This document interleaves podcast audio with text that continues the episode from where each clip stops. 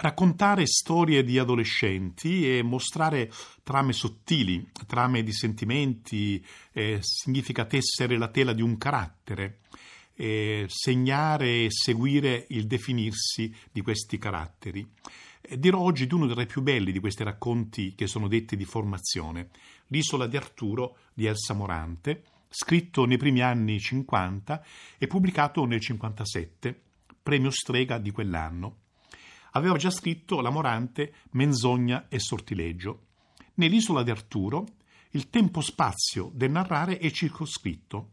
L'isola di Procida, il ragazzo Arturo dai suoi 14 ai 16 anni. I particolari nella lingua hanno delle campiture decise e intime insieme. La luce marina, le nebbioline, gli attracchi al porto, gli odori selvatici, i suoni del paese, gli orizzonti, le pareti del castello, cioè del vecchio palazzo decrepito in cui si aggirano i personaggi con le loro voci e le loro bizzarrie. Tutto ha una qualità visiva insieme nitida e lontana. Arturo è il padre Willem Gerace, è la storia di un amore e di un finale affrontamento e addio. E c'è l'ombra della madre, morta diciannovenne mentre partoriva. Presenza di purezza e incantamento per il figlio che non l'ha mai conosciuta. Il padre è figura misteriosa, priva di tenerezza ma affettuoso e complice col figlio. Nella sua aura Arturo costruisce la sua stessa conoscenza delle cose, del paesaggio, i sogni e le attese ma la perdita d'aura del padre è lenta ed è implacabile.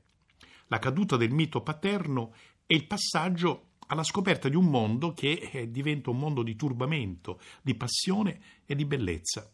Il castello è abitato dalle ombre del vecchio scontroso proprietario che odiava le donne, detto l'Amalfitano.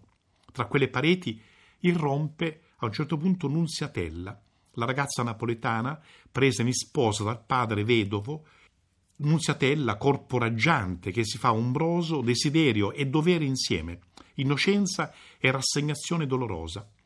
La ragazza diventa presto madre di un bimbo, Carminiello, e c'è la scoperta che fa Arturo dell'Eros, attraverso la gelosia per il bimbo fratellastro e per la felicità della matrigna dinanzi a piccolo Carminiello. C'è l'innamoramento di Arturo insomma per la matrigna ragazza sposa del padre. Prende forma con scoperte attrazioni oscure l'educazione sentimentale e sessuale e la gelosia per il padre che Arturo pretende di propria esclusiva amorosa appartenenza.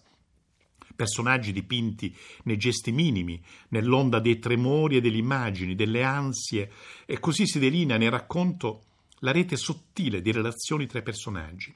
Il padre, il figlio adolescente, la giovane sposa del padre e poi Assunta, una ragazza che per Arturo una sorta di diversione sentimentale ed erotica dall'amore per la matrigna.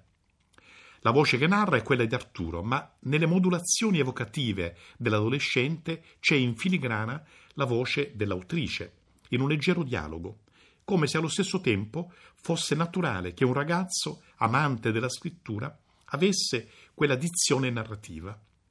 Non c'è varco artificio nel sovrapporsi di una voce sull'altra. Il paesaggio, il castello, il penitenziario in alto, gli attracchi al porto, le voci del paese e che, le voci che giungono dal porto sono non la scena di fondo, ma i fili che tessono il disegno del racconto. Il romanzo è una storia di rivelazioni, il corpo dell'adolescente, la sua trasformazione, il cammino dal sé verso il tu, con tutti i diaframmi e i veli che ritardano questo accamparsi del tu, della sua autonomia e della sua forza nella coscienza di un ragazzo. E poi ci sono gli animali, uccelli, cani, su tutti l'immacolatella, la cagna che è in simbiosi col ragazzo e muore a otto anni di parto, anche lei, come accadde alla diciottenne madre mai conosciuta di Arturo. Romanzo d'una grande felicità e insieme amarezza. Piacere del raccontare non è quello della fabulazione orale e favolistica, ma quello della carezza sui personaggi, della dolcezza di un dire che facendo muovere i personaggi mette in scena la condizione umana. e intorno al corpo e al sentire di un ragazzo riscopre via via il disegno di un mondo in cui ogni cosa, ogni cosa in questo mondo ha un senso velato. E tuttavia in questa velatura invitante ogni destino di uomini e di animali, ogni destino ha un suo respiro, una sua energia, anche quando questo destino è un destino dolente, perché l'esperienza dolorosa è sostanza stessa del rapporto col mondo, con la sua bellezza. Nello sciogliersi del romanzo c'è la scoperta violenta che l'amore del padre verso il ragazzo non è esclusivo ed è invece condiviso con un giovane, già ospite del penitenziario, che appena liberato il padre accoglie una notte in casa prima di partirsene con lui in uno dei suoi tanti viaggi misteriosi. Alla scoperta violenta del tradimento paterno segue la decisione di Arturo di abbandonare l'isola. C'è l'addio, con tutte le sue venature e i suoi soprassalti, e c'è sullo sfondo la guerra che già si annuncia.